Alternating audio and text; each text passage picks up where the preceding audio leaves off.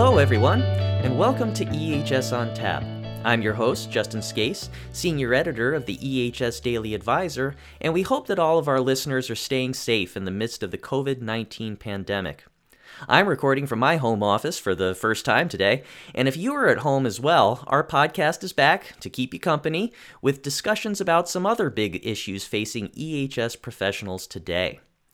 Now, one of those issues, and it's a persistent problem for occupational health and safety managers, is post accident drug testing. The issue has been complex for some time, but the recent patchwork of state regulations surrounding the legalization of cannabis or marijuana adds a whole other level of potential confusion. So, for today's episode, sponsored by OraSure, we're going to chat with a drug testing expert about what you need to know. Joining us today on the podcast is Bill Current, president of the Current Consulting Group and a 30 year veteran of the drug testing industry. Bill is the author of 10 books on substance abuse related issues and a regular presenter at conferences, seminars, workshops, and webinars, and he is widely considered one of the leading experts on drug testing and the drug testing industry. Bill will also be presenting an upcoming free webcast for the EHS Daily Advisor titled Accidents at Work Understanding Post Accident Drug Testing in the Age of Legal Pot Use on Tuesday, April 28th at 2 p.m. Eastern Time. So, Bill, thanks so much for taking the time to talk with us today on EHS on Tap. Well, thank you for having me. It's a real pleasure. Good. We're glad to have you. So, we do a podcast episode related to drug testing pretty much every spring. And partially the reason for that is because the legislative landscape surrounding drugs and workplace drug testing, it just keeps changing, especially as it relates relates to uh, cannabis or marijuana. So, could you tell us a little bit about what things are like right now and also maybe how trends are expected to take shape in 2020? Sure. And let me start by saying that 2019 was one of the most active years for state legislation um, that affects drug testing in the workplace. And most of those bills were marijuana bills. Mm-hmm. So almost impossible to predict what's going to happen this year under the circumstance. We'd already seen over 100 bills introduced in 2020 that would have would have had an impact or, or may still have an impact on drug testing in the workplace. Again, many of them related to marijuana. But tw- if 2019 is any indication, what we were in for in 2020, and we'll see if it really happens now under the circumstances, is a lot of states amending their legal marijuana laws to place restrictions on pre-employment drug testing for marijuana. Mm. Now, mm-hmm. that's not to say you can't test for marijuana um, when you're when you're conducting pre-employment tests, even in states that have legalized the drug. Just that there have been bills introduced at the state level that would place restrictions on the really sort of the um, the result of the test. In other words, let's say they conduct a pre-employment test for marijuana and somebody tests positive. Mm-hmm. There are, have been restrictions placed on what employers can do with that test. And and the bottom line there is that, and there are not a lot of states. Uh, Illinois is one, Nevada's another one, where the, the bottom line is that employers can't deny employment to an applicant based solely on a positive drug test result for marijuana when the drug is legal in that state. And so we're seeing a lot of those types of bills. One thing that's very interesting about many of those bills, and we saw it in Illinois when they passed their law, we saw it in New York City. The New York City uh, city ordinance was uh, scheduled to go into effect this May, mm-hmm. and it probably still will very, very restrictive law in New York City when it comes to pre employment testing for marijuana. But in all of these states that are creating these restrictions, they're also including what's called a safety sensitive carve out, mm. meaning that there are certain safety sensitive functions that are excluded from these restrictions. Mm-hmm. So, firefighters and other first responders, uh, truck drivers, and, and other people, depending on the state, that perform safety sensitive functions can still be pre employment tested for marijuana, even though restrictions have been placed in other industries. Hmm. Interesting.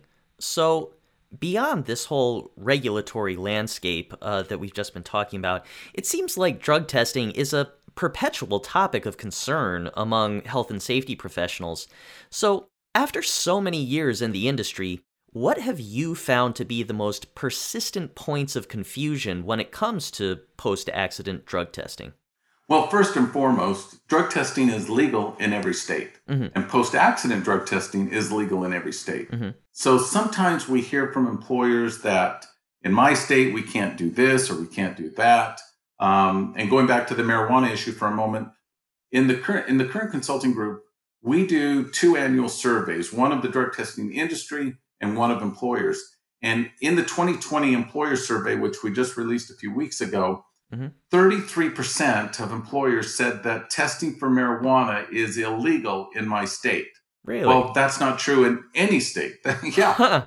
But there's a lot of confusion on that subject, and it spreads to other areas as well. Mm-hmm. As you mentioned from the outset of today's web uh, podcast, I've been doing this for more than 30 years now. Mm-hmm. And in the early days of drug testing, the late 80s, the early 90s, there were many employers that thought drug testing itself was illegal. Mm. It's never been illegal. Mm-hmm. There have been states that have placed restrictions on it, but it's always been legal to test and it's always been legal to conduct post accident testing. Mm-hmm. I would say to your listeners, though, the most important advice I could give you is if you're outside of the say federally mandated programs like the Department of Transportation mm-hmm. and you're testing under your own company authority, mm-hmm. then comply with the state laws that apply to you. Mm. And the most common question I get on that front is which state applies to me if I'm in multiple states? Mm. And the answer is very simple all of them. Wow. So make sure you understand what the state says about post accident testing where you do business. It may be different, say, from Iowa to Florida,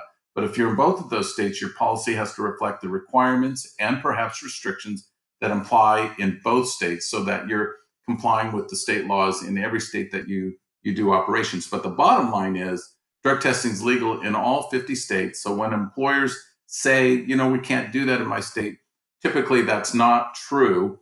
Um, because drug testing is is legal in all 50 states and post accident testing is legal in all 50 states but there may be state laws that have not restrictions but conditions placed on it. Mm. for example what is a safety sensitive position and what kind of an accident triggers a drug test um, a post accident drug test? So those are things that employers need to, to pay very careful attention to. Okay so now, um, anti-retaliation provisions, uh, those are huge when it comes to drug testing. Um, could you tell us a little bit about what anti-retaliation is as it relates to testing and how EHS pros should take this into consideration when they're shaping their policies? Well, absolutely, and that is a big issue, and it's always been an issue since the beginning of the drug testing era back in the in the mid 80s. Mm-hmm. You don't want to create an environment in which employees are afraid to come forward and report an incident or an accident that that's going to um, result in a drug test mm. because you've created a culture within your company that gives the impression that you punish people who um, are involved in a post-accident drug test or who report an accident. You want them to be able to come forward and, and be able to report that they had an accident because sometimes there's legal liability issues that come into play and other concerns that the employer needs to know about. Mm-hmm. So beyond that, you your policy has to reflect the fact that when somebody does report an accident and when somebody does test positive in a post-accident scenario, for example, that there are going to be some options available for what happens next. Mm-hmm. For example, there may be circumstances where under certain conditions, an employee may be terminated. Um, not necessarily because they tested positive, but because their behavior led to an accident. And one of the conditions that followed the accident was a drug test, which showed that the individual had drugs in their system. Mm. Um, you don't want the the appearance of a punishment uh, or retaliation against somebody who reports the accident or who tests the accident to you don't want there to be a connection between those two things so that individuals aren't afraid to come forward and they know that you know under most circumstances employees are going to be given an opportunity to explain the situation. There may be a legitimate excuse for the positive drug test result et cetera et cetera. Mm-hmm. so here's the big question that most of our listeners probably have right now What should happen when an employee tests positive in a post accident drug test? Well, let's answer that question in two different scenarios. Okay. So if it's a if it's a DOT, if it's a drug uh, tr- uh, Department of Transportation covered drug test, Mhm. then there are regulations that tell you exactly what happens next. For example, you're going to remove that individual who tests positive in a post accident test from performing any further safety sensitive functions. Mhm. And then, depending on the circumstances, that individual will be evaluated by a substance abuse professional. Mhm. If they're not terminated, they're going to go through some type of a treatment program. Once the uh, substance abuse professional feels the individual's ready, they're going to be tested again in a return to duty test. They may be subject to follow up testing for some period of time. And they're going to come back to work having proven that they successfully completed the treatment program and that they've got a negative drug test result to go with it. In a non DOT setting, you can do exactly the same thing. But again, the key is what does the state law say Mm. you must do or can do? you just want to make sure that you're complying with the state laws. You're not um, violating the Americans with Disabilities Act in any way and treating um, a current alcohol abuser in a way that would appear to be discriminatory. But you want to make sure, and this is this is the key, Mhm. that you're not knowingly putting a worker back into a safety sensitive function without going through all the efforts possible, making a good faith effort to make sure that that individual is not using drugs anymore. That's the key from an employer standpoint. You want to make sure that you've covered all those bases. And if you're not going to terminate the individual, that you've uh, required them to seek treatment um, and to produce a, a return to duty uh, negative drug test result so that you, as the employer, have made a good faith effort to ensure that when this person comes back, they're no longer using drugs. Absolutely. So, an- another aspect of drug testing that comes into play, and uh, you've mentioned it several times, touched on it a couple of times, is whether or not a position is, quote, safety sensitive. Uh, so, any tips for making this determination, and how should that affect an employer's drug and alcohol policy? Well, of course, DOT defines that if you're in the trucking industry or aviation, et cetera, et cetera. Mhm. Uh, they're very clear about what is a safety sensitive position, uh, you know, what positions are covered by the regulations. The real tricky part comes outside of the DOT regulations when uh, an employer is going to drug test by its own authority. Mm. Um, and here again, can't stress this enough. Make sure that you understand what's required by the state laws that apply to you. Some states are very specific about what a safety sensitive position is. Other states leave that mostly to the employer to define. Mm. So, one tip there is to ask yourself if an individual was unable to safely perform their duties uh, because they were under the influence of drugs or alcohol, then we can consider that a safety sensitive position. Mm. Now, the state may disagree with you in some instances, depending on what the state law says.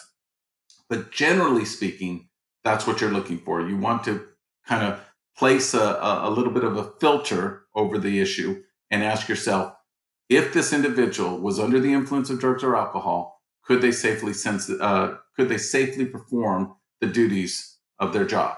And if the answer would be no, and we're not talking about impairment, we're just talking about being under the influence, and we and we can talk about the difference between under the influence and impairment Yeah, sure. but you just want to make sure that you run it through that filter. You ask yourself that question.